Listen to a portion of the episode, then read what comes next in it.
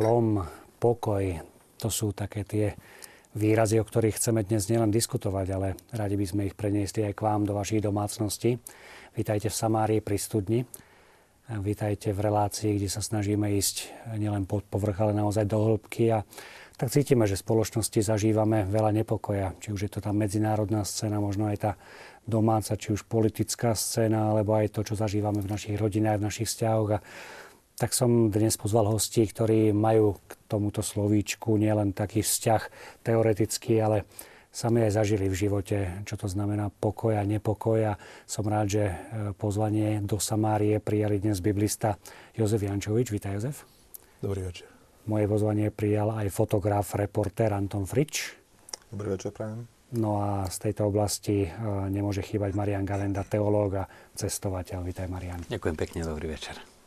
Samozrejme, drahí televízni diváci, ak sa budete chcieť vy zapojiť do našej diskusie, môžete tak urobiť prostredníctvom SMS správy na známe číslo 0905 60 20 60 alebo e-mailom na adresu v samárii zavináč tvlux.sk, takže e-mail v samárii zavináč tvlux.sk alebo SMS správa 0905 60 20 60. Takže moji hostia, máte vy nejaké miesto, kde tak osobitne zažívate pokoj, alebo ste zažili pokoj? Jozef? Tak e, v podstate pokoj, ktorý je, myslím, že takej najlepšej úrovni človek zažíva osobne a ako kniaz práve keď je s Bohom v tých intimných chvíľach, keď môže v podstate sa rozprávať, prežívať ten mystický okamih, treba po svetom príjmaní. Trošku iného charakteru je možno pokoj, pokoj domova keď človek prichádza do bezpečia domov a prežíva s tými najbližšími e, ten pokoj a tie hlboké vzťahy. No a osobne tiež milujem úžasne pokoj v prírode. To je niečo fascinujúce a dáva to človeku taký odraz, impuls pre to, ako ísť ďalej znovu a teda v tej Božej prírode tiež nachádza človek ten úžasný pokoj, ktorý ho inšpiruje potom aj do bežných dní. Máš miesta, kde sa tak rád, rád vraciaš? Áno, v podstate okolie môjho domova, kde sú lesy, kam veľmi rád chodím, aj častokrát len tak sám si výjsť do ticha prírody a meditovať. Alebo potom do hôr, ako mám veľmi rád turistiku. Alebo aj lyžovačku a teda prežívať v tej prírode e, pokoj je úžasné. Ako je to s fotografom, reportérom, určite má tiež svoje miesta, kde rád príde, či už s fotoaparátom alebo bez neho? No, určite v rodine. Máme doma 4 deti, čiže Čiže pokoj tam až taký nie je, ale v duši určite áno. S deťmi. Naposledy teraz cez prázdniny, ak sme mali, tak som, keďže manželka mala problémy s rukou, tak zostala doma. Som zobral 4 deti a starali sme ich v horách celý týždeň. Čiže tam som si to užil, toho pokoja veľmi, naozaj veľmi veľa. A potom pri fotení samozrejme ráno vo februári o pol štvrtej ráno, keď vychádza slnko, je minus 20 a idem fotiť panorámu Tatiera alebo niečo podobné, tak tam je, tam je ten pokoj maximálny, zmrazený. Marian, sú to hradné chvíle na Devíne? Aj. Ale keby som to chcel aj zhrnúť, ale nie, že poskladať, ale skutočne, keď je tam aj ten vonkajší pokoj, ktorý už príroda sama o sebe, človek, keď sa tam stíši, plus vnútorný pokoj, a ešte keď do toho príde takéto dolahnutie Božej prítomnosti, keď sa tieto tri komponenty spoja, takých chvíľ nebýva veľa, tých úžasne silných, ale napríklad som, a my tam boli nakoniec spolu, eh, na, pri kláštore svätej Kataríny, ja som neišiel na, eh, na výstup, ale som si tak zašiel do púšte a zrazu som zastal a tam bol absolútny pokoj. Tam nebolo počuť nič, ale ešte tie skaly akoby ustrnuli a to vedomie, tu sa Boh zjavil Mojžišovi a jeho blízkosť, tak to bolo možno 10 sekúnd, ale tak silný, že tam túžim sa vrátiť len kvôli takému zážitku. Podobne chodník, ktorý som prešiel veľmi veľakrát z Hrebienkách k Bílikovej chate, známy a nie ani nejaký extra pokojný ešte. Naraz som tam tak išiel pod večer a som tak zastal sa pozrieť, lebo ešte vrch Lomnického štítu bol nasvietený slnkom a také opäť to úžasné ticho a to vedomie Boh je tu No tak to sú také okamihy, ktoré e, už potom som tady išiel a stačilo zastať na tom mieste a ono sa to vynáralo. To, to je vždy dar, lebo nájsť si kľudné miesto, to si môže človek aj sám, aj sa trošku stišiť. Ale to, aby tam dolahol ten pokoj Božej prítomnosti, to je veľký dar. A on občas príde, treba, ako bolo aj teraz Evangelium, na tú horu tábor vystúpiť, e, vytvoriť, čo sa dá, ale to ostatné je už ozaj, že sa Boh dá priblížiť. Ako by ste to popísali ľuďom, ktorí povedia, že nevedia nájsť pokoj? Je možné, že, že človek dnes nevie nájsť pokoj?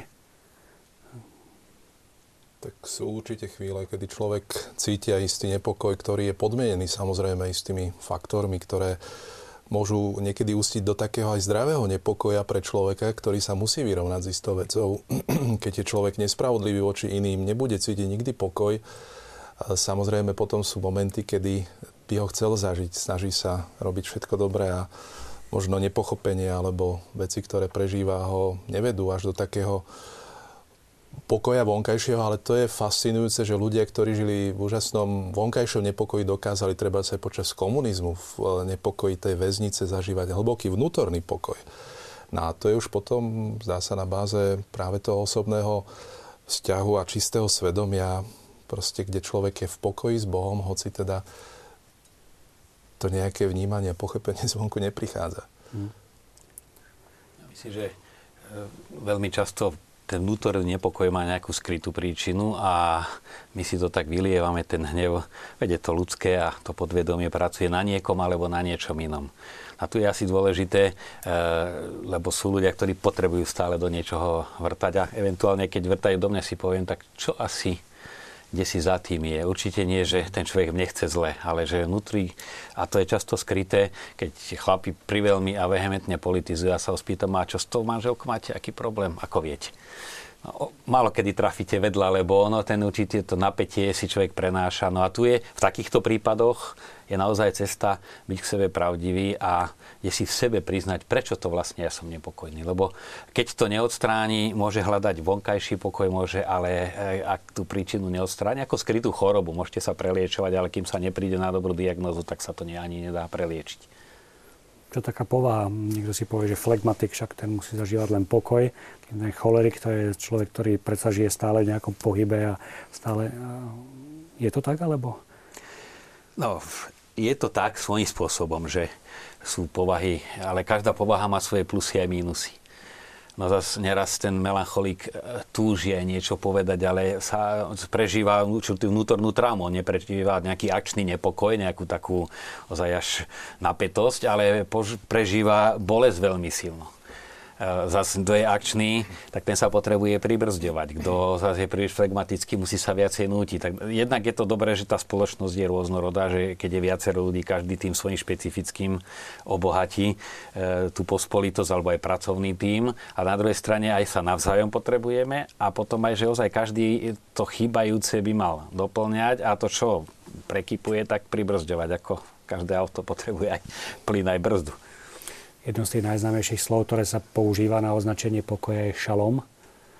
Prečo práve toto slovičko? Je vôbec totožné s tým, čo my predstavujeme ako v preklade, že pokoj, alebo aký má význam to slovo? Tak áno, ten preklad šalom je skutočne dobrý v podobe pokoj, slova pokoj. Vychádza zo slovesa, toto podstatné meno, toto substantívum, zo slovesa, ktoré hovorí o odplácaní, o istej celistvosti, ktorá sa nadobúda, keď, sa, keď nastane isté vyrovnanie. No a práve šalom je vyjadrením istého takého vyrovnaného stavu, ktorý nastáva, keď človek urobí za do spravodlivosti. Šalom je kľúčový pojem samozrejme pre celú židovskú kultúru, pre starý zákon. Ono to preniká samozrejme a siaha to aj do nového zákona. To sú aj tie Ježišové známe mm, ten trojitý pozdrav, ktorý Ježiš povie práve pri, po zmrtvých staní v to nedelné, ten nedelný podvečer, pokoj vám. E, samozrejme, to sú aj tie Pavlové listy, ktoré vždy začínajú tým dvojitým pozdravom. Milosť a pokoj, pre židové bežné, že sa zdravia práve týmto e, pozdravom šalom lechem alebo šalom lecha, pokoj tebe, pokoj vám. No a je to niečo zažité, pretože šalom je úžasná hodnota pre, pre Žida. A teda pokoj je istým spôsobom aj za dosúčinením, je dôsledkom istého stavu. To je veľmi zaujímavé, že šalom zaznieva v Biblii v tom hebrejskom podaní, teda v tom hebrejskom texte až 267 krát. Samozrejme, tu treba prijať a brať do úvahy aj tie iné výrazy, ktoré majú, samozrejme spadajú do toho významového pola pokoja, napríklad taký odpočinok. E, takže v podstate nachádzame skoro vyše 300 takýchto výrazov, do toho by sa mohli brať aj slovesa. No a ono to ide v smere jednej závažnej veci. Práve pokoj je dôsledok, a to je veľmi markantné v hebrejskej Biblii, dôsledok spravodlivosti. Keď si vezmete, vezmeme do úvahy, že spravodlivosť, sedacha je opäť zase kľúčový pojem starozákonných textov a spravodlivosť, môžeme povedať, v starom zákone drží svet pokope. To je tá Božia spravodlivosť na viacerých úrovniach tak práve pokoj je výsledok aj tej spravodlivosti. Úžasným textom v tomto smere, ktorý to potvrdzuje, je práve Izaiášov text 32.17, kde v našom preklade trošku ideme mm, tak nie veľmi presne. Účinkom pravdy bude pokoj, kdežto v pôvodnine je Maase, HCDH, Šalom, teda dielo spravodlivosti je pokoj. Mimochodom, toto mal hesle, myslím, Jan 23. vo svojom pápežskom hesle, že e, opus justicie pax. No a je to maxima, je to skutočne pravda, ktorá je potom podložená viacerými aj narratívnymi textami, ale najmä proroci idú týmto smerom a v žalmi taktiež, kde častokrát pokoj, šalom stojí v, práve v takom synonimnom postavení so spravodlivosťou kde spravodlivosť a pokoj sa poboskajú napríklad. Že teda vždy pokoj figuruje mimochodom za to spravodlivosťou. To je tiež dobré vždy vedieť. No a je teda dôsledkom tejto spravodlivosti. Totižto, lebo spravodlivosť v starom zákone, vieme, ako to potom aj v tých Ježišových výrokoch, napríklad tej horskej reči, sa ozýva, že Ježiš ponúka tú novú spravodlivosť a veľmi na ne bazíruje tá spravodlivosť v náboženskej oblasti, môžeme povedať, garantuje väčší život zo strany, keď snaží človek tú spravodlivosť prežívať. V tom vesmírnom ponímaní spravodlivosť garantuje poriadok. To sú tie zákony Božie, ktoré sú spravodlivé. V tom e, ponímaní politickom, môžeme povedať, garantuje zase istý e, spoločenský poriadok a funkčnú spoločnosť a král má byť treba s tým, ktorý má presadzovať spravodlivosť a to priniesie pokoj. On je knieža pokoja napríklad v mesiašských textoch. No a práve v tej ľudskej spoločnosti zase spravodlivosť garantuje aj tú ľudskú solidaritu a tej dôsledkom je opäť pokoj. Takže ako bežne tá spravodlivosť sa vníma na týchto štyroch úrovniach v starom zákone, tak aj pokoj by sme mohli pokojne nejak tak pridružiť k tomu typu spravodlivosti a vieme, že potom to presahuje samozrejme aj do väčšného života už v starom zákone, kde v podstate tí, ktorí konali tú spravodlivosť, vstupujú do toho väčšného odpočinku, do väčšného pokoja. Ale oni ho zažívajú už aj na zemi, keď podľa toho konajú. Takže to je tá projekcia toho, že náboženstvo dáva zmysel tomu pozemskému, ale aj posmrtnému životu. A toto nájdeme aj v Novom zákone potom prítomné a samozrejme vždy treba kontextualizovať ten pojem šalom, ktorý preniká veľmi silne do novozákonných textov. Tam nájdeme v podstate ten pojem eiréne, nachádzame ho v tejto podobe už teda v novozákonných textoch, mm, v podstate, nejak skoro 92 krát až. Mm, nech sa páči.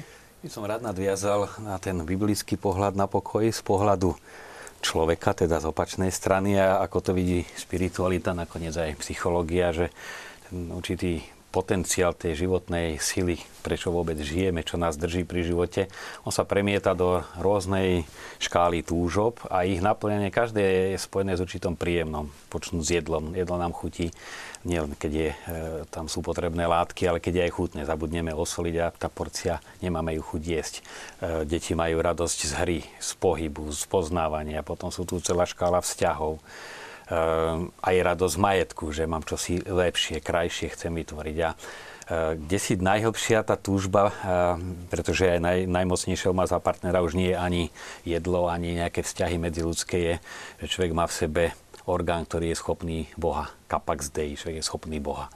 A my vieme zo skúseností, že keď sa e, niektorá z týchto túžob nemôže naplňať, tak ono sa to premieta a vnáša to do človeka nerovnováhu. Že si človek citové vzťahy niečím kompenzuje, alebo určitú potrebu niečo dosahovať e, prílišným, niekto športom, niekto štúdiom. A to je ten nepokoj, že človek, a väčšinou sú to schopní ľudia, že cítia ten život chceme naplniť a e, tá jednostrannosť vnáša do života nepokoja. V tomto vidím, keď z pohľadu aj človeka ten biblický šalom je, keď duša nájde spojenie s Bohom a potom sa usporiada, usporiada celá tá škála potrieb človeka. Že jem len koľko je potrebné, najem sa schuťov, ale stačí. Mám okruh priateľov, mám túžbu po poznanie, o cestovať, ale nehľadám tam naplnenie absolútnej túžby, lebo taký človek potom aj čokoľvek vidí stále nepokojný, alebo akékoľvek nové auto má, alebo jachtu ešte chce stále viac. Ale keď to, to maximum ja nachádzam na dne duše spojení s Bohom, to je jediná podmienka, aby človek ten šalom našiel. A to je kresťanstvo, že Kristus sa stáva človekom a to je jediný spôsob, ako Boh môže naplniť človeka. Kristus a mesiánsky čas, ono to krásne myslím si, že zapadá by som mohol doplniť, to je tá známa maslová pyramída potrieb človeka. Fyziologické potreby sú tie prvé. A veľmi zaujímavé je vnímať aj psychológii, že tou druhou rovinou sú, e, je potreba bezpečia istého, isté istoty alebo aj takého vnútorného pokoja. A potom sú tie ďalšie potreba istej, istého, istých vzťahov, samozrejme prináležania a veľmi zaujímavé, čo uvažuje aj ten Maslow v tej známej pyramíde, je potreba seba transcendencie. Ten presah seba samého a to sa deje práve v tom aj v tej otvorenosti človeka voči Bohu, pretože človek je na Boží obraz a je schopný Boha skutočne dosiahnuť a nasledovať. A potom samozrejme už tá téma naznačená, že Kristus je tým kniežaťom pokoja už v Izajašovi a on je náš pokoj, povie krásne list Efezanom, pretože aj pán bol pokoj v starom zákone, povie to Gedeon, keď postaví oltár a tak ho pomenuje Jahve Šalom. Takže v Bohu sa samozrejme zračí aj táto úžasná hodnota pokoja. On je tým darcom. Ivo sa tom, nech sa páči. By som chcel len podotknúť, e, keď som trávil čas s učiteľcami v, v Iraku, tak som bol tak pozitívne, pozitívne prekvapený, dokonca šokovaný tým pokojom, ktorým oni prežívali tú situáciu, ktorú, v ktorej oni boli. Si predstavte, že 50 mm, tisícové mesto, ako napríklad náš Poprad, by oznámili, že pokiaľ do troch hodín odídete, tak budete zabití. Je tak jednoducho v priebehu troch hodín sa celé mesto vyprázdnilo. To je príklad mesta Karakoš na Nivejskej planine. A tí ľudia žijú v stanoch 6, 7, 8 mesiacov s perspektívou, že to bude možno na niekoľko rokov. Ale tam prídete a tam cítite kľud, pokoj. A ja ako fotograf, ja som vždy, keď fotím napätý, pretože chcem odfotiť dobré fotky, tak tie prvé dní boli také, také, také, také napäté. A časom, časom jednoducho som, som získal od nich, od nich sa na mňa preniesol taký, taký kľud, ktorý mi, ktorý mi umožňoval aj, aj, aj viacej sa vžiť do toho ich života, aj, aj urobiť lepšie fotky, aj jednoducho preniknúť viacej do, do, do toho prežívania tých, tých ich starostí, ktoré oni tam majú a tých ich celkovej životnej situácie. Tam, tam bolo krásne vidieť, že ako aj tá komunita si zájomne pomáhala, aj to im asi zrejme pomáhalo naozaj prežívať tú situáciu, ktorú majú s takým kľudom a pokojom. Tam tá viera bola žitá na, na 100%, čo u nás málo kedy zažívam. Bola to žitá viera, alebo nebola to aj určitá rezignácia? Nevnímali ste tam takú nejakú apatiu, ktorá mohla byť ako pokoj? Možno u mužov, ktorí vlastne stratili ten zmysel života, že nemali prácu, čo tam stále ešte je, že muž je ten živiteľ rodiny, ktorý zarába a, a aj prináš, prináša, vlastne sa stará o tú, o tú, tú svetskú stránku existencie rodiny, ale už je na u detí, to oni, oni prežívali v podstate to isté, čo prežívajú aj bežne v svojich domoch, ale aj tí muži to tak brali. Ako, mnohí z nich sa snažili aj, aj vďaka tomu, že, že žili, ja som najviac času strávil v, v tábore, ktorý bol v centre, v centre Ankavy, tej kresťanskej štvrti v Erbile a tam bolo aj veľa pracovných príležitostí. Čiže tam bolo aj vidieť, že oni sa snažia nájsť, nájsť si tú robotu a, a získať znova pre, pre seba ten kľud a pokoj a tú harmóniu v rodine. Že apatia, nevnímal som to ako apatiu. Tam, tam bolo vidieť aj tú snahu, že, že chcú, chcú sa z toho z tej situácie vymaniť a, a nejakým spôsobom to vyriešiť.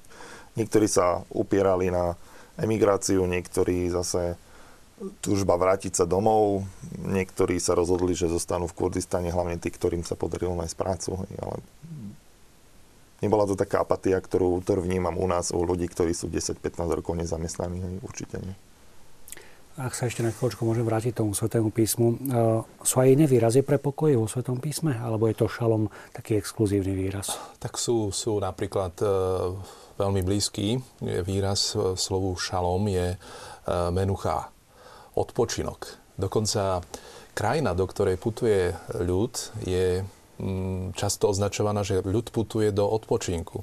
Nevojdete do môjho odpočinku, je záver Žalmu 95, keď hovorí Boh tej rebelujúcej generácii, ktorá odmietla dar zeme.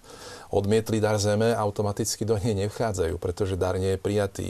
Nevojdu do môjho odpočinku, pretože krajina sa stane miestom spočinutia toho ľudu, ktorý putuje Mimochodom potom to veľmi úžasne preberali s Hebrejom a robí prepojenie dňa odpočinku, soboty, s odpočinkom ako takým s krajinou. Zároveň táto krajina je miestom spočinutia Boha, kde On prebýva so svojím ľudom a to je téma chrámu to miesto odpočinku Boh vytvorí a je prislúbený potom aj e, je prislúbená zmluva pokoja, ktorá bude väčšnou, ale teda to sa už týka toho nového režimu, ktorý sa naplňa v Mesiášovi. To je už tiež ďalší rozmer. A toto preniká samozrejme aj do nového zákona a nájdete aj slovo odpočinok, to je to známe Ježišovo pozvanie na spôsob akoby starozákonnej múdrosti, ktorá pripravuje hostinu a volá neskúsených, aby prichádzali jedli.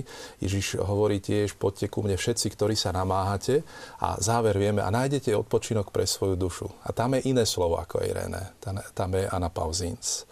Takže máme tu samozrejme aj tieto slova. No a toto sú ale tie dve kľúčové, a tie v podstate pokrývajú celé to významové pole a samozrejme vždy musíme tie úrovne pokoja vnímať v tom danom kontexte.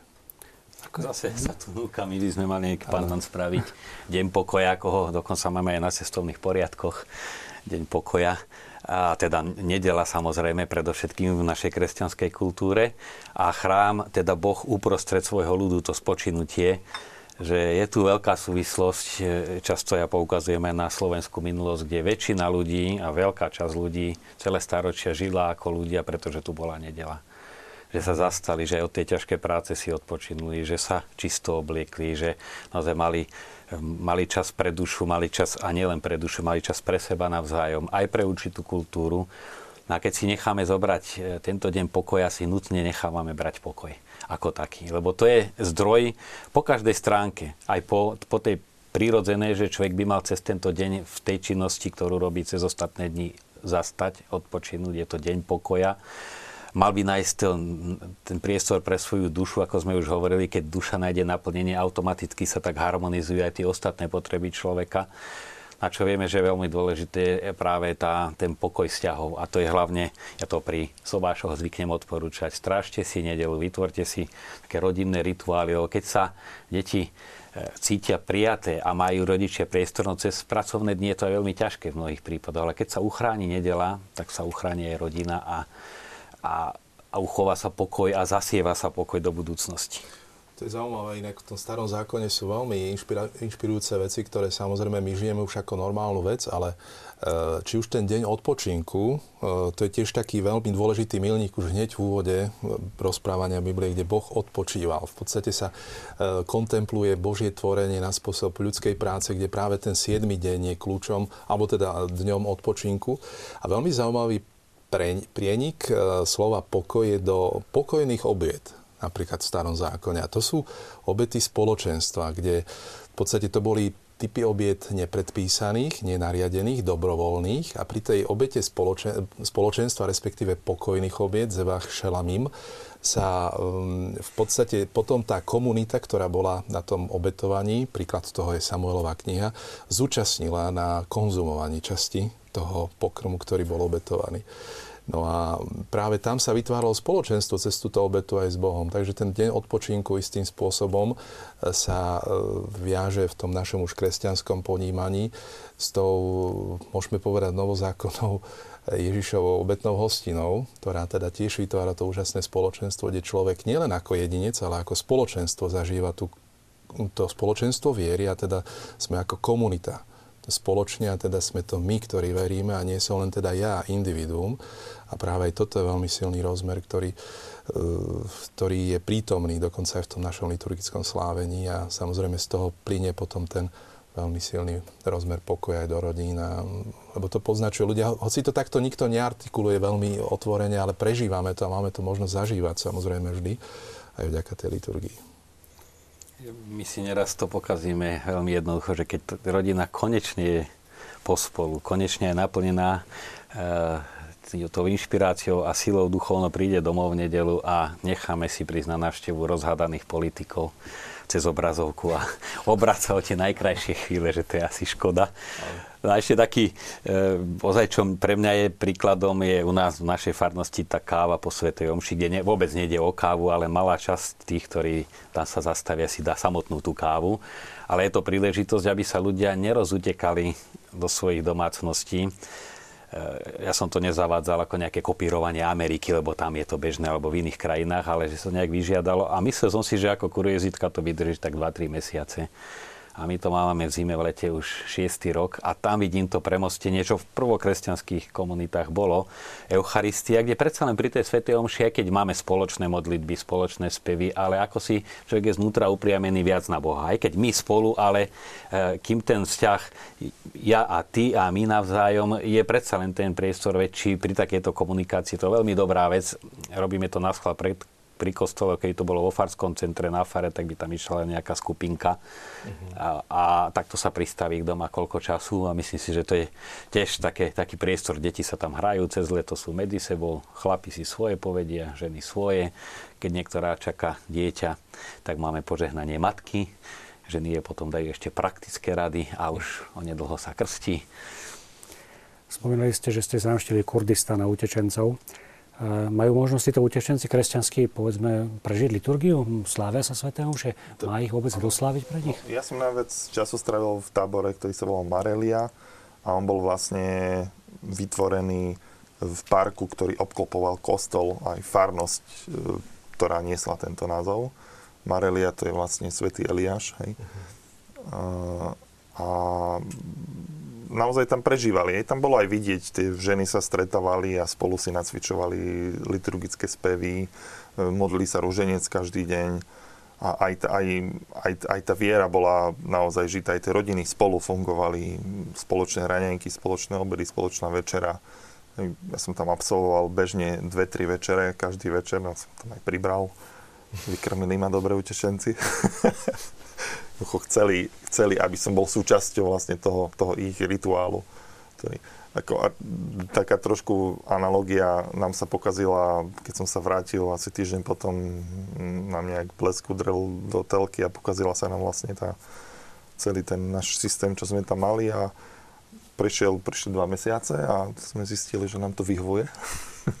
Telka nie je u nás doma, mám ako 4 deti a a jednoducho sme si našli aj viacej času na seba, aj, aj viacej komunikujeme, aj s tými deťmi sa viacej hráme, čiže má to, má to svoje pozitíva určite. Že ste vy hovorili, že aj tá nedela je taká ináč prežívaná. Mm-hmm. Skúsme sa pozrieť na samotné tie miesta, kde no, tá kultúra toho šalom alebo toho pokoja vznikala. Hovorí sa, že mesto Jerušalajm, teda mesto pokoja, koľkokrát bolo zničené, zrovnané so zemou. Čím to je? Mm. Tak samozrejme Jeruzalem leží v úzkom páse krajiny Erec Izrael. No a teda v podstate tento úzky pás krajiny bol veľmi vďačným aj strategickým miestom prechodu mnohých civilizácií. No a tie základné dve civilizácie, egyptská na africkom kontinente a teda mezopotámska v rôznych e, typoch e, jednotlivých čiastkových civilizácií, ktoré tam boli v oblasti Preského zálivu, tak e, práve tieto strety sa diali aj v tejto oblasti a Jeruzalém sa stál od toho roku tisíc, samozrejme pre Židov, e, od roku tisíc pred Kristom veľmi strategickým miestom, miestom e, židovského kráľa, ktorý tu v Jeruzaleme vládol. No a práve v písme sú zachytené isté tie e, strety a teda tie momenty, kedy Jeruzalem už mu hrozilo zničenie, taký kráľ Ezechiáš odoláva sírskému kráľovi, ktorý sa na Cherím nakoniec nezautočil, ale neskôr Babylončania zničia samozrejme Jeruzalem. A tak to bolo potom neskôr, samozrejme aj cez ďalšie vlny Rímania, ten rok 70 po Kristovi. A samozrejme vyšlo to aj ďalej, už potom v tom našom letopočte po Kristovi, či už Peržania, alebo moslimovia, alebo Mamelúci, alebo ďalší, ktorí otománska ríša, ďalší, ktorí prichádzali. Takže Jeruzalém sa stal skutočne nie až tak mestom pokoja, ale je a bol miestom spočinutia pána, kde ten chrám to miesto pokoja bolo. A Jeremiáš hovorí veľmi zaujímavo, lebo niekedy ľudia, samozrejme, to hrozia aj nám, je taká tendencia za každú cenu ten pokoj si nejak udržať, hoci teda sú jasne e, symptómy toho, že tu nemôže byť predsa pokoj a Jeremiáš je taký nie on negatívny prorok v tých svojich výpovediach, pretože prorokoval predovšetkým proroctva trestu. A samozrejme bol, e, bol neprijatý, bol nepochopený, bol najviac sa približuje svojim osudom Ježišovi Kristovi, pretože on hovorí, že hovoríte pokoj, pokoj, ale pokoj nebude, lebo ak, sú, ak sa tu deje nespravodlivosť, ak je tu istý len formálny prístup k Bohu a deje sa sociálna nespravodlivosť, to predsa nemôže pokoj zabezpečiť a preto Babylončania zničili napokon Jeruzalém v tom roku 586 ehm, a teda Jeruzalém padol a potom samozrejme bol obnovaný až po návrate Židov z exilu.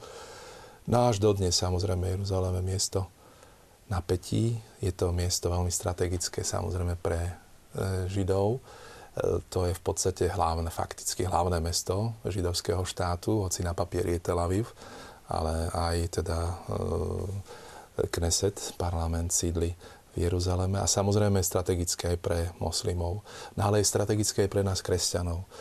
No a ja hovorím, že vždy, keď prichádzame do Jeruzaleme, je to úžasný priestor, úžasné miesto, sveté miesto, ale niekedy to napätie cítiť.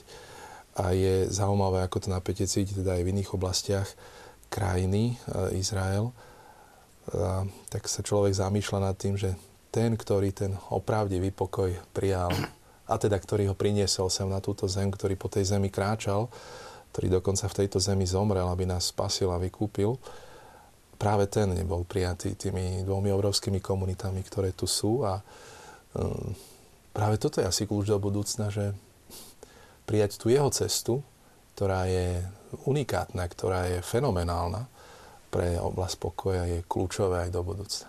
Mm, Marian, ty Jeruzalém navštevuješ často. Ten pocit, keď prechádzaš okolo... No jednak tam cítim to, čo už Joško hovorí, že, alebo aj Tony e, z toho tábora, že z týchto kultúr východných tí ľudia vedia byť pokojnými. Aj keď nemáme žiadne problémy a nič nás netlačí, sme nejaký taký akčný, kým taký starec tam, či moslim, či on proste keď sedí, tak jediná činnosť hodinu je sedím. Proste to je absolútny pokoj. A preto aj kto tam príde, nemá pocit nejakého takéhoto vonkajšieho napätia, ak nie je nejaká potýčka bezprostredná predávači sú pokojní, že to je nejaké svojím spôsobom pokojné, ale to pnutie je tam samozrejme vnútorné, o prežitie ide, ale e, návštevník to necíti. To musí byť človek hĺbšie do toho zainteresovaný. Napokon aj tie zásadne protirečivé prúdy v samotnom židovstve, či už mohol vzniknúť izraelský štát, či ho môže založiť až Mesiáš, a či až potom, keď bude postavený chrám, obnovený. To sú, to tiež, a my to nevnímame, pretože to sú už vnútorné záležitosti. Čo ma tak v tomto kontexte veľmi zaujalo, bol denník Ety Hillesumovej, ktorý bol aj vydaný aj v Slovenčine. To je jedna židovka, ktorá bola v koncentračnom tábore aj zomrela, ale tam ten režim v Holandsku bol ešte z počiatku, že boli dokonca aj na opušťaku doma, čo si my nevieme predstaviť a sa to až postupne pritvrdzovalo. A tam ona s takým priateľom rozpráva, čo asi teda, aké východisko z tej situácie by samotní Židia mali nájsť, lebo oni tak pozorovali, že prvné z nás Nemci zničia, my sa zničíme sami, jednak tým, že sa znútra necháme ich zlobou presiaknúť, čiže už tá smrť je v nás a potom tú smrť prenášame jeden na druhého. No ale ako tam tak uvažujú, ona to tam má zachytené v denníku, tak akékoľvek riešenie sa nerysuje, tak musia povedať, ale to zase by bolo kresťanstvo. Mm. Proste chtiac, nechtiac prichádzali v tej existenčnej situácii koncentráku, ak nás to zlo nemá prevalcovať a nemáme sa zničiť sami, je potrebné prijať tú logiku Krista. Aj odpustenia, aj obety, aj inak sa zabijeme. Takže Mesiáš, Mesiáš je tu východisko. No a ja len pevne dúfam, že sa na ňom zhodneme so Židmi. Lebo si myslím, že židovstvo, aby sa 2000 rokov totálne bolo pomílené, že on už bol a oni čakajú úplne zbytočne, to, sa, to by zaniklo. A zase, aby kresťanstvo bolo pomílené 2000 rokov, to tiež nie je možné. Ako, ak majú tieto dve náboženstva len tie 2000 ročné posledné dejiny mať význam, tak to sa musí stretnúť. Paul to rieši mimochodom v liste Rímanom kapitolách 9, 10, 11, kde má úžasný súcit so svojimi súkmeňovcami a rieši otázku v podstate spásy. E, tej pôvodnej olivy, na ktorej sme my len naštepení, lebo však teda to je židovské náboženstvo, náboženstvo otcov, ktorých prísľuby neboli odvolané, ktorých dary v podstate trvajú, tak práve on hovorí o istom tajomstve naplnenia počtu pohanov, ktorí príjmu Krista a teda je tu cesta aj pre nich. Takže to už v rukách. Katolichizmus katolíckej cirkvi, kde naozaj sa zvažovalo veľmi čo je jadro náuky, čo tam dať a aby, aby ozaj to bola garancia v toto verí církev. A keď tam je o druhom Kristovom príchode, že jeden zo znakov, a to explicitne jeden pomenované, je, že izraelský národ ako celok príjme Krista. Mm. Čo je zaujímavá, zaujímavá myšlienka. Z Pavla. Celkovo, keď e, naštevujete Svetú Zem, máte tam pocit, že pre putníka zo Slovenska, z Európy, tam niečo hrozí? Možno práve aj v týchto mm, posledných mesiacoch, keď ste boli, aká je tam situácia? Som bol asi pred tromi týždňami. Uh, úžasný pokoj. No, chodím tam asi 20 rokov a tým pádom sa o tú krajinu, aj keď tam nie som zaujímam, ja teda osobne neviem o prípade, že by nejaké násilie, nejaký atentát sa stal kresťanským putníkom. Mm-hmm. Že sa môže stať nejaký úraz, dokonca jedného Slováka tam zrazil rogalo, a to nahore tábor, lebo tam štartujú a mu tak narazilo plece, no to sa môže stať, to je kuriózne, ale ako kdekoľvek inde, ale celkové, kde je skutočný konflikt, tak tam sa široko ďaleko nikto nedostane. A inde sme to na jeseň sme sa blížili k Betlehemu a tam niekde horeli pneumatiky, velikánsky dým a bolo tam nejaká drobná lokálna potýčka, tak sme išli z, ino, z inej strany cez Bejžalu do Betlehema a hovoril som ľuďom, stavte sa, že len čo skončia televízne noviny, budete mať telefonáty, či žijeme. No samozrejme dali snímky detailné z toho ohňa, Betlehem v plameňoch a, a už volali, že teda či sme to prežili. A, no tak asi o tom je to, nechcem to nadľahčovať. Tam tá, ten problém toho napätia, e, aj islamu a židovstva, alebo palestínčanov a Izraelitov je veľmi hlboký, je aj veľmi dramatický. To, to treba uznať. Ale pre putníka je to ozaj väčšinou pohoda. Ešte by som povedal, je to trošku také možno sebecké, že keď je určitá fáma napätia a sa tam boja putníci, vtedy je tam najväčší kľud. Lebo nie je tlačenica, nie je veľa autobusov pri... Lebo najväčší, najväčší konflikt alebo napätie býva v tej e, rade, keď sa čaká do Božieho hrobu. To je v samotnom... v Betleheme. Alebo v Betleheme. Ale keď, keď je tam akoby napätie, ktoré tam pre putníka nie je, tak máme najpokojnejší program. Tak to by som chcel povedať. Keby hrozilo objektívne nebezpečie, tak ambasáda dá vyhlásenie, že neodporúčuje. A keby bolo veľmi veľké, by sa zakázali prístup. Takže úplne kľudne, keď sa ide, treba spokojom ísť. Ak, ak, ak môžem pri ceste do Iraku naša ambasáda samozrejme odporúča necestovať z žiadnych okolností a pokiaľ ste tam, tak okamžite sa zbalte a odíte. Hej, to platí aj pre Kurdistan, ale ja som tam napríklad normálne, že stopoval, nebol problém, necítil som sa nejak ohrozený, v noci o polnoci som sa vracal domov, no, domov teda do tabora, do svojho stanu. Ja necítil som sa tam naozaj ohrozený. Je tam, je tam lekárka Zuzka z Vranova na Topľov, ktorá chodí o 8. o 9. večer v noci z kliniky do, do, svojho, do svojho bytu a mm, že za tie 3 mesiace nemala ani raz pocit, že by bola nejakým spôsobom ohrozená. Že aj, aj tie správy, ktoré sa ku nám dostávajú, sú veľmi, veľmi skreslené. Netýka sa to len Jeruzalém, ale týka sa to aj, aj Kurdistanu asi by som to netvrdil o Mosule, alebo mhm. Basre, alebo Bagdade. Ale čo sa týka Kurdistanu, tak tam naozaj pocit nejakého ohrozenia som nezažil ani raz. Po Svetej Zemi sú isté tzv. vlny takého nepokoja, nazýva sa to intifády a vtedy to je veľmi napäté, vtedy sa necestuje a teraz v podstate aj, hoci v Lani boli tie nepokoje, tak e, nie sú nejaké výslovné zákazy, respektíve nejaké výstrahy. Ja sa chystám teraz s jednou farnosťou aj s našimi seminaristami, štvrtákmi 19. marca. Takže vždy v podstate zažívame s putníkmi istý, pokoj, ktorý v, v tých zónach turistických je, no tak on sa predovšetkým ten nepokoj nejak tak koncentruje práve v tých takých napätých zónach. Či už niekedy býva pri múre nárekov nepokoj, ktorý sa tam môže zohrať, ale potom, keď sa niečo už aj predpokladá, respektíve je už aj nejaká predpoveď, že môže sa tam odohrať. Nechodíme tam práve v tie dni, kedy je to tam, kedy je to tam veľmi plné, či už v piatok popoludní, respektíve v šabat, v sobotu to nie. Ale v podstate oni si uvedomujú, či Židia alebo aj moslimovia, že turisti sú úžasným prínosom pre tú krajinu a preto nechcú vystavovať týchto turistov nejakým nebezpečným situáciám. A preto, keď aj turisti chodia a chodíme ako putníci v skupine, tak eh, v podstate ja som doteraz nič také vážne, nič nejak nezažil.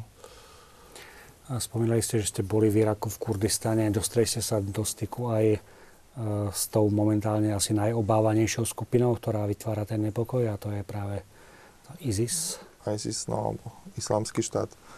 Najbližšie asi 2 km od nich som videl som vlajku viať čiernu pozadí, ale bola normálna cesta, po ktorej ľudia jazdili, čiže tam sa to neriešilo. Jednoducho tam bola, je tam, je tam tá frontová línia, ktorá je chránená tou pešmergou, tou ich kmeňovou armádou, ako to nazvať, kurdskou.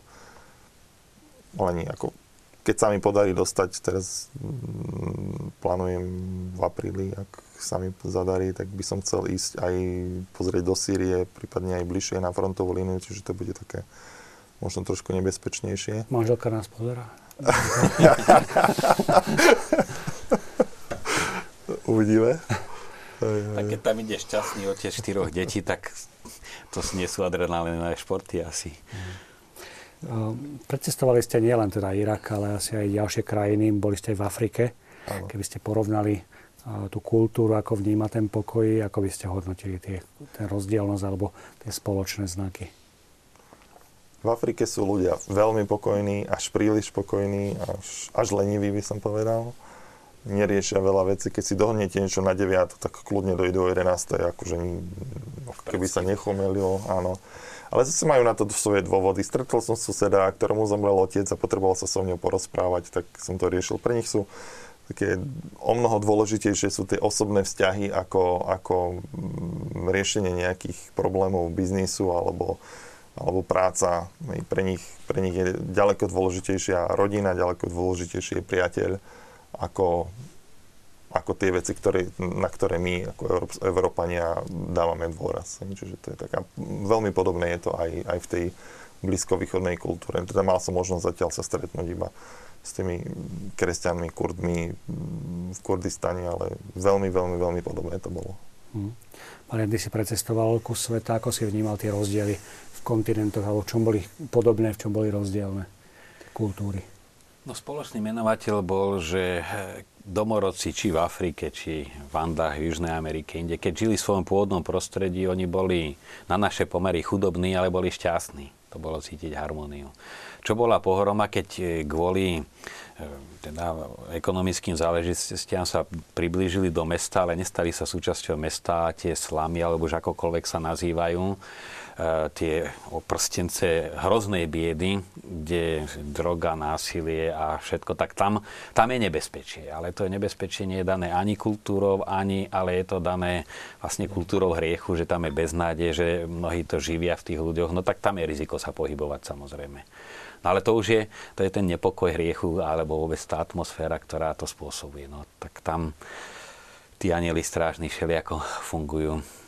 Mňa jeden len z autobusu potrebovala jedna dievčina sil, veľmi naliehavú antibiotika som jej dal a potom sa ma taký z toho autobusu ujal vidieť, že som pomohol nezišne, tak a tiež som išiel telefonovať a telefon zaseknutý a hneď tam pohotovo čakali, že poď ja ti ukážem, kde je druhý. Hovorí, nechod tam ťa pri najlepšom ozbijajú inak, alebo ťa zabijú. A to sú také, že naozaj to sú rizika, ale tam, kde chodia turisti a naši ľudia. Ale to by som dal teda spoločný menovateľ. Je, nie je samotná tá chudoba pôvodná, je príčinou nepokoja a teda aj kriminality, ale keď je človek vytrhnutý zo svojho prostredia. A to máme naozaj veľká, veľká časť tých, tých kontrastov chudoby a bohatstva toto spôsobuje. Tam to vidíme, my u nás to nevidíme pred očami, pretože my sme tá bohatšia časť a nevidíme priamo tú druhú časť tých nožníc, ktoré sa roztvárajú, kým tam to vidí človek naozaj na takmer o ulicu vedľa. Naozaj je vidieť, keď aj cestujem, že jak nám je tu strašne dobre a väčšina ľudí si to neuvedomuje. Slovensko patrí medzi 30 najbohatších krajín sveta. A to ľudia, ja som z Popradu alebo aj ďalej na východe, keď, keď mám známych, tak nariekajú, že ako im je zle, ale to, si neuvedomujú, že naozaj jak, ako dobre im je a akí sú šťastní, že sa tu narodili a že tu žijú. No ja by som tu na Margo sa žiada dodať, lebo ja si myslím, že každý ešte aj tí, čo majú sa akoby v rámci Slovenska najbiednejšie, by vydržali aj oveľa väčšiu biedu, aj kľudne na zemi spať, aj čo tu asi našich ľudí škre, že e, človek, ktorý obetavo a poctivo pracuje, odvádza dane, má trošku a nepoctivým sa ponúkajú. Skôr tá krivdá ľudí asi trápi, než že by to nebolo udržateľné alebo že by sa nedalo prežiť, ale že skutočne keď to zoberieme, že len ak by sa z tej penzie si mali dať na lieky, tak je to veľký problém. Dá sa prežiť. Že v porovnaní s tými krajinami, lebo neraz sa to potom tak používa, buď ste radi, lebo nám je tu ešte dobre, a isté je to pravda, ale treba aj to B povedať, že skôr tu zažívame tú, tú nespravodlivosť, že niekto veľmi rýchlo a lacno zbohatne a nespravodlivo vo väčšine prípadov a niekto to musí odniesť. Čiže dostávame sa vlastne tomu pôvodnému významu tej spravodlivosti a pokoja. pokoj, alebo teda nepokoj, to je pravda, keď je nedostatok tej spravodlivosti a to je maxima, ktorá funguje. V podstate veď vláda, štát, jeho cieľom je práve to spoločné dobro tým nastolovaním spravodlivosti. No a keď sú problémy spravodlivosti, tak to jasne generuje napätia sociálne, aj teda nepokoje v ľuďoch. To sa nedá dosiahnuť inak len teda práve tým, čo má štát garantovať. Hovorili sme o kultúrach, ktoré väčšinou považujeme za tzv. tretí svet, ale mm, čo taký Manhattan, ktorý stále žije a stále tam je ten pohyb. Mal si možnosť aj tam e, prežiť niekoľko dní, týždňov. Ako vnímaš tieto metropoly veľké svetové, alebo povedzme Melbourne, Sydney, niektoré ďalšie veľké mesta, kde to pulzuje. E, cítil si tam pokoj, nepokoj, ako to na teba vnímal, ako vplývalo? Tak zaujímavé chodiť metrom. Už jednak to, že na Manhattane ako symbole Ameriky úradné nápisy všetky, počnú, keď stojíš, tak sa drž, sú anglicky, španielsky a čínsky. Tieto tzv. menšiny už tam tvoria oficiálnu súčasť tejto spoločnosti. A tam som to videl, ja som si tak tým Manhattanom niekedy aj celý deň išiel a e, som si dal kávu aj v tej bohatej štvrti a potom niekde na schodíkoch, kde už je, kde sú tí latinos a som porovnával ten štýl života. No, tam, je to, tam je to tiež ukážkové. Manhattan má dve tváre pri najmenej, ale som videl, že kde je vitalita. To vidíte tých určitých ľudí množstvom púdru a všeličím a že je to naozaj tá odchádzajúca civilizácia a idete do chudobnejšej časti Manhattanu a tam to pulzuje. A to vidieť v metre, lebo tí ľudia chodia prevažne metrom. Tá chudobnejšia časť, tam sú deti, tam je pohyb, tie sa hrajú, e, obchodujú, prenášajú proste. No a tam e, jedna, jedna taká objavná, objavná vec, ktorá mi tam, jak som tam sedel medzi nimi na zemi, napadla, že často sa hovorí, že Kristus, alebo kontinent, z ktorého pochádza Kristus, teda Ázia, je najmenej kresťanská. A vtedy som si tak uvedomil, Kristus je prítomný reálne v Eucharistii a v chudobných. Že fakticky on v tej Ázie je zase touto formou najsilnejšie prítomný. A to bol taký obrovský aha moment, že to je ísť po tej chudobnej, chudobných častiach aj Manhattanu. Ja som sa tam cítil úžasne dobre medzi tými ľuďmi. A to je skoro paralela ísť niekde na adoráciu do, do kaplnky pokojnej. Také zvláštne, tá vitalita a určitý aj pokoj a nebolo to práve tá tá dravosť už taký Bronx, alebo kde vidí človek naozaj tie stopy násilia, to už je o inom. Ako je to u nás v Európe, alebo u nás na Slovensku? Kde, alebo ako človek naj, najľahšie stratí ten svoj pokoj, ktorý niekedy ťažko hľadá a potom ho ľahko stratí? Ako to vnímate? Je to iné v Bratislave, je to iné v Poprade? My sme žili mnoho rokov v Poprade jeden z dôvodov, prečo sme sa rozhodli odsťahovať do, do Popra- Bratislave, teda sme žili dlhé roky a jeden z dôvodov, prečo sme sa rozhodli odsťahovať do Popradu, bol, bol ten pokoj, hlavne kvôli deťom a rodine. A ten Poprad je také relatívne malé mestečko, ktoré nám, ktoré nám ten pokoj dalo. Aj žijeme v takej tichej štvrti, ktorá je plná rodinných domov a rodín s deťmi. V našom vchode sa narodilo neviem, či 5 či 6 dievčat, odkedy sme sa tam pristahovali, žiadni chlapci zatiaľ. Čiže je to iné, určite. Bratislava aj s tými všetkými možnosťami a obchodnými centrami a, a zapchami a cestovaním do práce, hodinu do školy, tak to, tak to jednoducho určite neprináša, neprináša pokoj. Čím, ako, začínam to aj tak vnímať, že čím menej možností na zabíjanie času máte, tak tým pokojnejší život vám to prináša. Hm. Je to paradox, ktorý potvrdia aj kňazi? Myslím, že áno. No to skôr pokoj, nepokoj, ja si myslím, že ten problém je vykorenenosť a nevykorenenosť. No, všeobecne ľudia vo veľkých mestách, čím je väčšie, tým sú vykorenenejší z nejakých svojich bývalých tradícií. Ale to nemyslím len zakorenenosť nejakých folklórnych tradíciách alebo vôbec, ale hlavne pocit istoty v rodine. A to sa na tých deťoch, najmä na deťoch najrychlejšie prejavuje, keď to dieťa nevie, koho je vlastne, však to vieme zo skúsenosti, že ono je stresované, nemá tú existenčnú istotu, čo sa prejavuje na, na vonok e, v škole, že naozaj učiteľky hovoria, to už je za trest a veľmi ťažké učiť na škole. Na tento typ nepokoja mňa znepokojuje, e, tá rozbitosť detí. A ani nie, že by boli až hyperaktívne, niekedy sú jednostranne hyperaktívne, ale že sú bez života tá bezživotnosť. Som sprevádzal aj po Svetej Zemi jednu skupinu, no asi najmenej vitálnu, hoci keď mám starších ľudí, hodne starší vekový priemer, tak sú aj výkonnosť, aj záujem, aj čo nechcem im teda vyčítať, ale je to obraz určitej takej oslabovania celej generácie. No a tam už pramenia rôzne nepokoje. No, tá, tá túžba v tej Bratislave, keď ja sám chodím často do kaviarny, lebo keď mám medzi jednou akciou a druhou nejaký čas si tam idem niečo písať a keď pozerám tých, čo tam sú, a to nie sú desiatky, to sú stovky a stovky tých rýchlo zbohatlíkov, ktorí si odtiaľ cez mobil len rozmýšľajú, kde koho okradnúť a ešte akým spôsobom.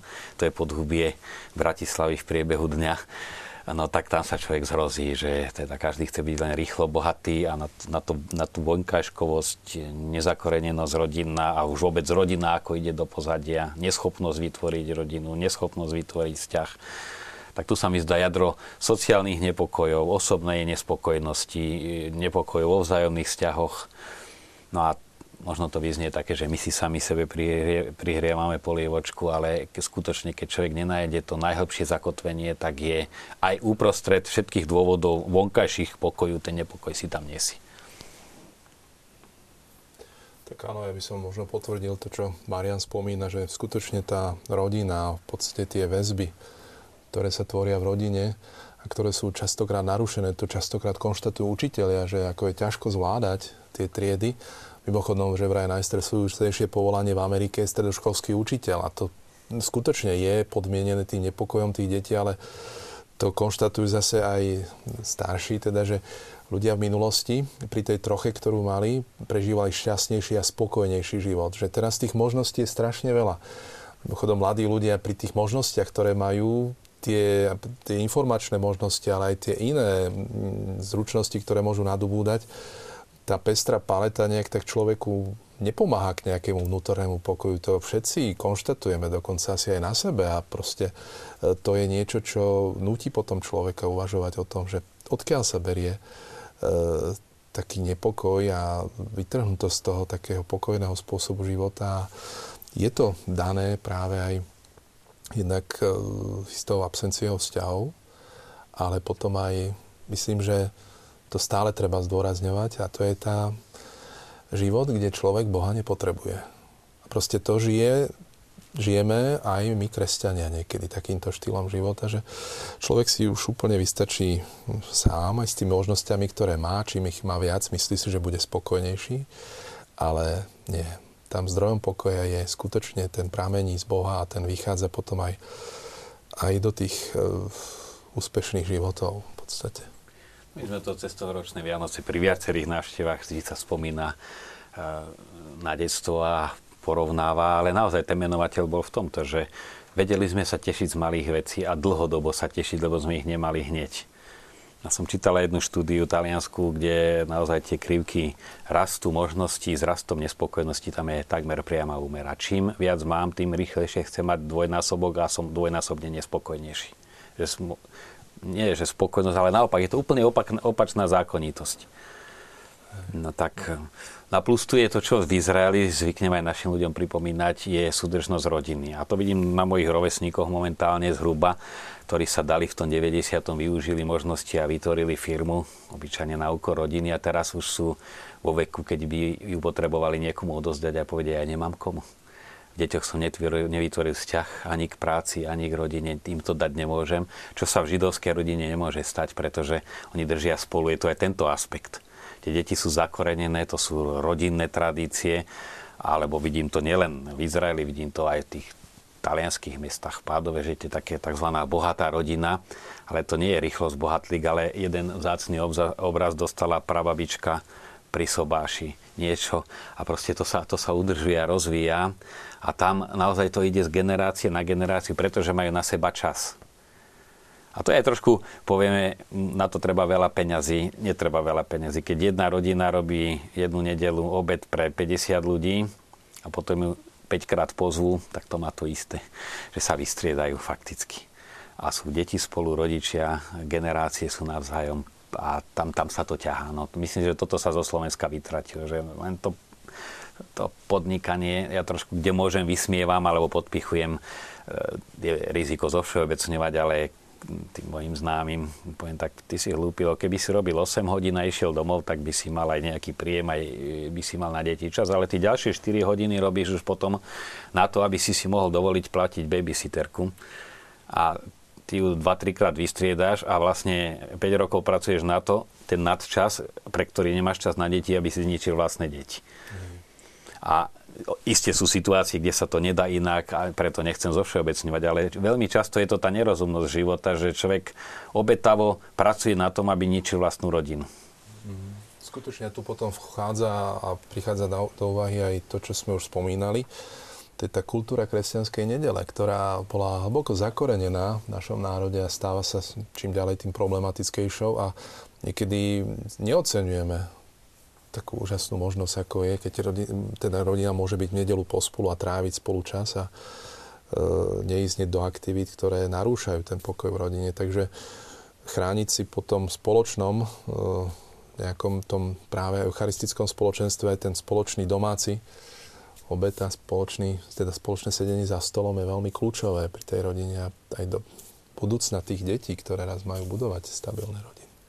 Mne napadla analogia, keď sme sa bavili, teraz ste rozprávali o jednoduchosti v živote. A keď robím kurzy fotografické, tak základné pravidlo, ktoré ašpirujúcim fotografom hovorím, že v jednoduchosti je krása. Najkrajšia fotka je taká, ktorá je jednoduchá. To uznávate, hej? Asi aj vy. Čiže to isté platí aj v živote. Čím jednoduchší život máte, tým je lepší a tým aj tá rodina lepšie funguje. Analogia pre podnikateľov alebo Poďme k našim diváckým otázkam. Dobrý večer, radi chodívame za mesto na kopec a pozeráme na západ slnka. Čaro tej chvíle nám dá do duše úžasný pokoj.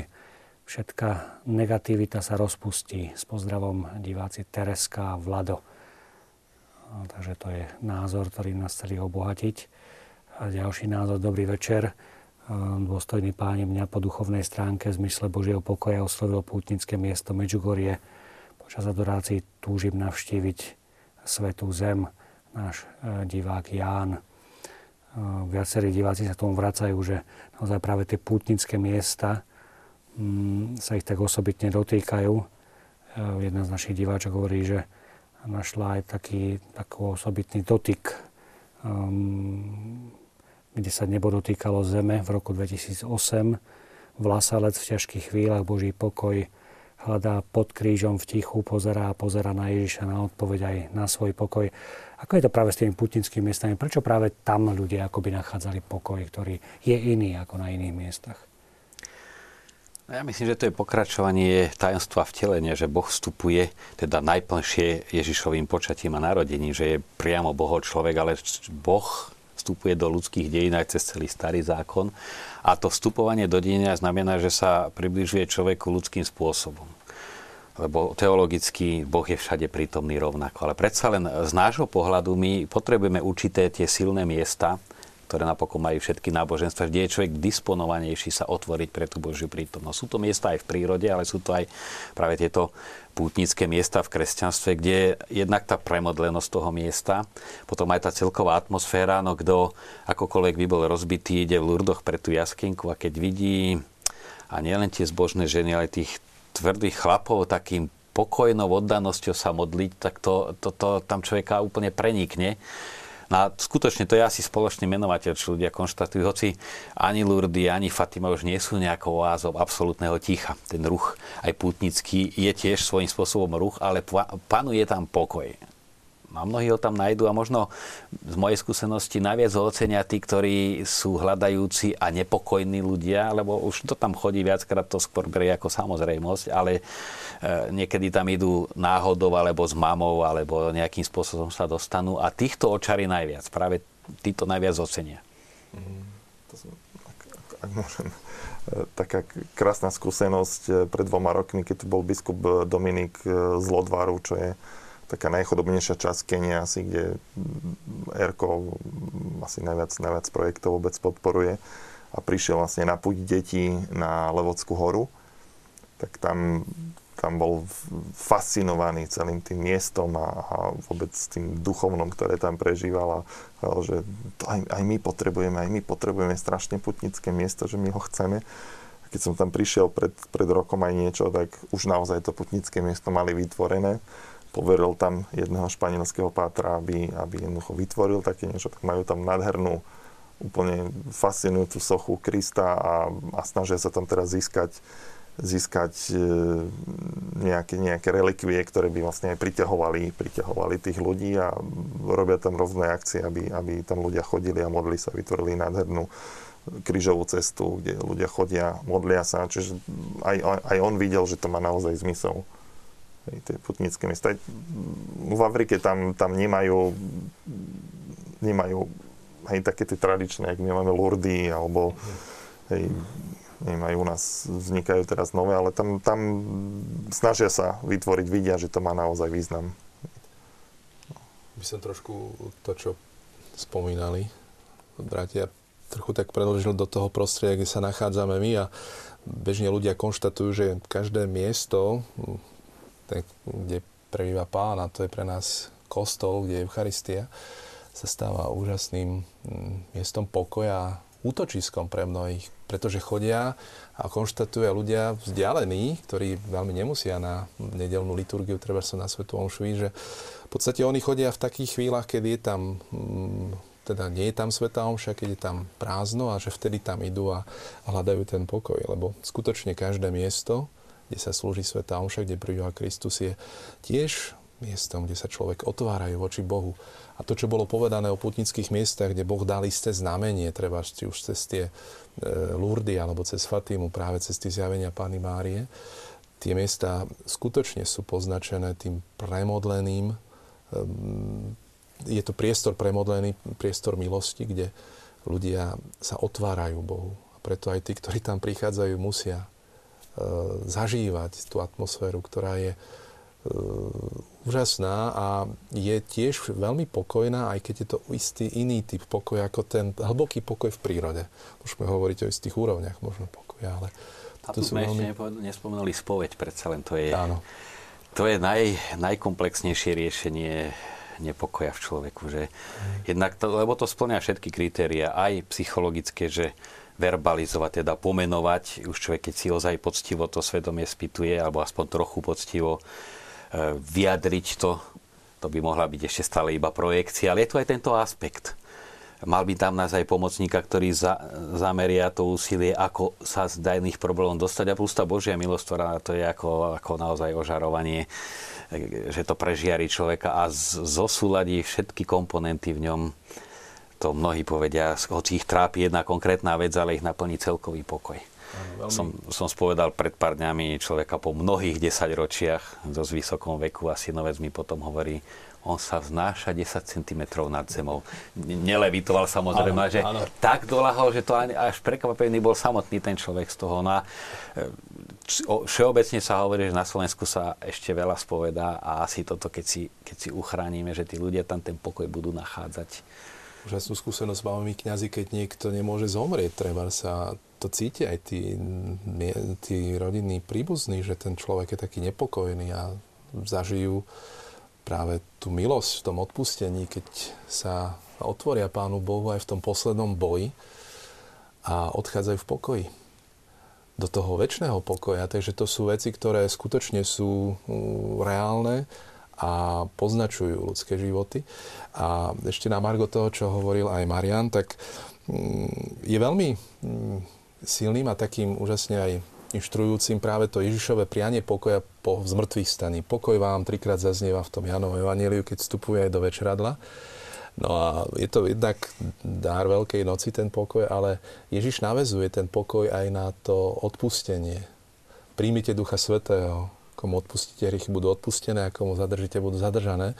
A tam pokoj figuruje skutočne, nie je to len formálny pozdrav, pokoj vám, ale skutočné prianie pokoja, ktoré sa viaže aj na odpustenie Ježiša im samotným, ktorí ho opustili a nechali tak, pretože prichádza medzi nich ako medzi bratov a odpúšťa im, ale zabezpečuje aj ten hlboký pokoj práve touto sviatosťou, ktorú nazývame Sviatosť zmierenia, ktorá v katolickej tradícii má tú formu, ktorú má, kde potom nakoniec zaznievajú tie slova kniaza, rozrešenia nad tým penitentom, ktoré až tieto slova vnesú ten pokoj do srdca. Ešte, ja som si, som si tiež už spovedám pomerne dlho uvedomil pred pár mesiacmi, že to najpodstatnejšie, my stále vnímame, že spoved nám dáva Božie odpustenie a pocitíme pokoj. Ale že v samotnom tom jadre rozrešenia nech ti udeli jej odpustenie a pokoj. Že tam je priamo dar pokoja e, ako súčasť daru e, sviatosti. Áno. Tak poďme k ďalším otázkam, ktoré sa nám začali sypať. Pochválený bude Ježiš Kristus. To, že patríme medzi najbohatšie štáty sveta, treba vidieť aj tak, že sme súčasťou Európskej únie. Európska únia a USA si vytvárajú svoje bohatstvo na úkor tých najchudobnejších v Afrike a Ázii. To nie je vôbec chválihodné, myslí si náš divák Haberl zo Senice. Chceme na to nejako zareagovať? My sme to nechválili, sme to hovorili v kontexte práve, že sú veľa chudobnejšie a v rámci globalizovaného sveta mm. už nemôžeme povedať, že my si tu žijeme, pretože sa staráme a v Afrike si žijú pred 200 rokmi, že oni si žijú biedne, pretože my sa tu máme aspoň tak dobre, ako sa máme. Ďalšie možno tak bezposledne navezuje na to, čo sme hovorili. Pokojný večer, divák z Martina. Ako môže nejaký novodobý zbohatlík jazdiť na drahom aute po nekvalitných cestách? Nie je závislý od ostatných členov spoločnosti, ktorí pripravujú potrebný servis pre dobrocelku. Boháč, ktorý nečestne dôjde k majetku, nemôže byť nikdy pokojný, spokojný, keď väčšina žije ťažko, doslova živorí. Mm. To je konštatovanie nášho diváka. Ďalší náš divák Ján ak by som si mal vybrať miesto na bývanie, tak si vyberiem niekde pod Tatrami, blízko lesa v prírode a predovšetkým v susedstve kostola. Tam môžem nájsť pokoj.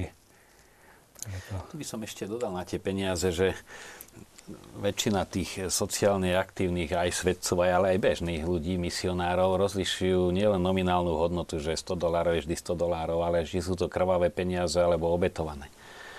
A kto si napríklad aj, lebo sú aj také prípady, že ten človek má e, za veľkú nečestnosť a neraz aj priamo si to odskáču už jeho zamestnanci, e, ktorí sú zneužívaní, to, to vyhrážkou budeš nezamestnaný, že si chcú akoby oprať svedomie, že dám na ten kostol no tých tisíc eur, aby veľká, ešte veľké gesto a to sú pre ne peniaze, ktorými sa len zakrýva a tie nie sú obyčajne požehnané. A tá, tá trocha je to zaujímavé, aj misionári obetované peniaze, ďaleko viac, než sa dá za ne kúpiť, to takým zvláštnym spôsobom to funguje, veď sme v rovine aj duchovnej, nielen ekonomickej. No a ten e, divák náš má pravdu, že tie, tie krvou, krvou pošpinené peniaze nemôžu prinášať pokoj. No to, už, tu už máme vlastne aj v Biblii, hej, keď chudom nám to dá ten svoj posledný groš, tak je o mnoho hodnotnejší ako bohač, ktorý dá ďaleko viac. Áno, ale ľudia, ktorí teda nečestne tie peniaze získavajú, samozrejme sa musia vnútorne pred sebou nejakým spôsobom ospravedlňovať a oni si to musia celé nejakým spôsobom argumentovať, že to robia pre dobro rodiny, pre dobro detí a skutočne z toho požehnanie nebude, z toho je nepokoj v tej rodine, lebo čo môže zo zlého postať dobré, to je jasné. Naša diváčka Mariana, dobrý večer. Prosila by som otcov, kňazov o radu, ako nájsť spokoju prostred každodenného života v práci, zhone. Ďakujem. To volám, že eh, reflex fajčiara alebo kávičkára. Totiž málo ktorý fajčiar povie, že dnes tak nabitý deň, že som si zabudol, nestiel som si ani zapáliť. Kto je fajčiar, tak vyfajčí najviac cigaret, keď má toho veľa. Takisto kávičkár má aj 5 káv si dá, keď je nával aj 6 No a prečo? Pretože podvedome aspoň na tú chvíľku v tom tlaku si chce oddychnúť. No a ja to tak potom aplikujem, že my by sme mali mať desi taký, takú kontrolku, že keď to napätie už začína dosahovať určitý stupeň, tak nie ísť si zapáliť alebo na kávu, ale to krátke zastavenie, či už len sa vykloniť z okna, väčšinou teda človek sa nachádza aspoň v takom priestore, kde sa dá vykloniť z okna, asi tak uvedomiť, Bože, jednak si pomenovať, to je polovica víťazstva, že tá nervozita, tá zloba je vo mne a je obyčajne z únavy, nie z nejakej zloby. Človek, keď je unavený, je podraždený, to je prirodzený jav. A keď si tu uvedomí, že ja som podraždený, pretože som vyčerpaný a nie, že tí druhí sú dnes horší, alebo manželka doma, keď sa manžel vráti, už je polovica. A potom to, tá prozba, Bože, naplň ma pokojom. Pokoj vám dávam, nie ako svet dávam, ten, ten mimoriadný Boží pokoj. A takéto drobné akoby také predýchanie. Ľudia povedia, chod to predýchať, ale to platí aj duchovne to predýchať. Úžasne pomáha. Za seba, hoci podľa Patra Špidlíka by kňazi mali hovoriť príklady zo svojho života až po 70 a keď sú mladší len odstrašujúce, ale teraz keď som robil v katolických novinách, tam nedaleko sme mali bufet alebo obchod, samoobsluhu, tak každú minerálku som si išiel kúpiť extra, lebo trošku vysť lavíny a aspoň tie telefonáty v kľude vybaviť, tak v každom prostredí sa myslím si, že dá aspoň to krátke predýchanie. Mnohí majú rodinný dom, tak výjsť len pred dom. Neraz je tak dusno, že človek ani neuvedomí, veď na chvíľku von, alebo sa na hviezdy pozrieť, alebo aspoň ten očenáš zdravá sa pomodliť. Úžasne to pomáha. To ono istým spôsobom spomína, že teda človek nejak je vytrhnutý z toho prostredia, ktoré je pre neho negatívne a zakúša niečo iné. A samozrejme ono aj cez tie strelné modlitby sa dá, že teda človek si uvedomí, že ale veď nie som na všetko sám. Je niekto nado mnou a práve týmto takým e, spojením sa, veď to nemusí byť nič dlhé, si človek e, život žije nie iba v tej ulite sám so sebou, ale je otvorený voči Bohu a náboženstvo má tú úžasnú schopnosť, že nás otvára voči Bohu a to je v podstate istá, aj istý spôsob, ako človek, keď je nepokojný, môže ten nepokoj v sebe od nejakým spôsobom Ešte doslať preč práve vec, takýmto strelným Jednu vec, ktorú spôsobom. som mal na mysli, že by k tejto téme patrila je vedieť zaspávať ale veľmi dôležitá, lebo my zhruba tretinu života prespíme aj časovo a teda správne zaspať znamená aj tretinu života zachrániť, ale hlavne podvedomie v spánku pracuje a je známe, že rozpoloženie, v akom zaspávam, tak to podvedomie pokračuje. A keď človek zaspáva jednak znechutený zo seba, že zase som toho cez deň veľa nestílo, čo som chcel a čo som robil, som zhruba pokazil a do toho ešte nejaký akčný film plný deštrukcie a človek keď v tom zaspí, tak tá deštrukcia pôsobí a je, sa pripravuje cez tých 7 hodín spánku, že ten druhý deň bude zase zlý. No a tu sa krásne spája to, čo dnes sa hovorí psychohygiena, že spýtovanie svedomia je na vyššej rovine. Ja radím prejsť si deň jednak za to pekné poďakovať, lebo my až keď ďakujeme, si uvedomíme, že aj v tom dni, ktorý máme pocit, že bol nevydarený, bolo veľa aj dobrého. Tým ďakovaním to objavujeme a to, čo si priznám, jednak priznať si, toto bolo zle a Bože odpusť a zajtra s tvojou pomocou chcem lepšie. To je veľmi dôležité. Už svätý Ignác, ktorý bol dobrý psychológ, to radí, zameraj sa už v tom predsavzatí, že zajtra to bude lepšie.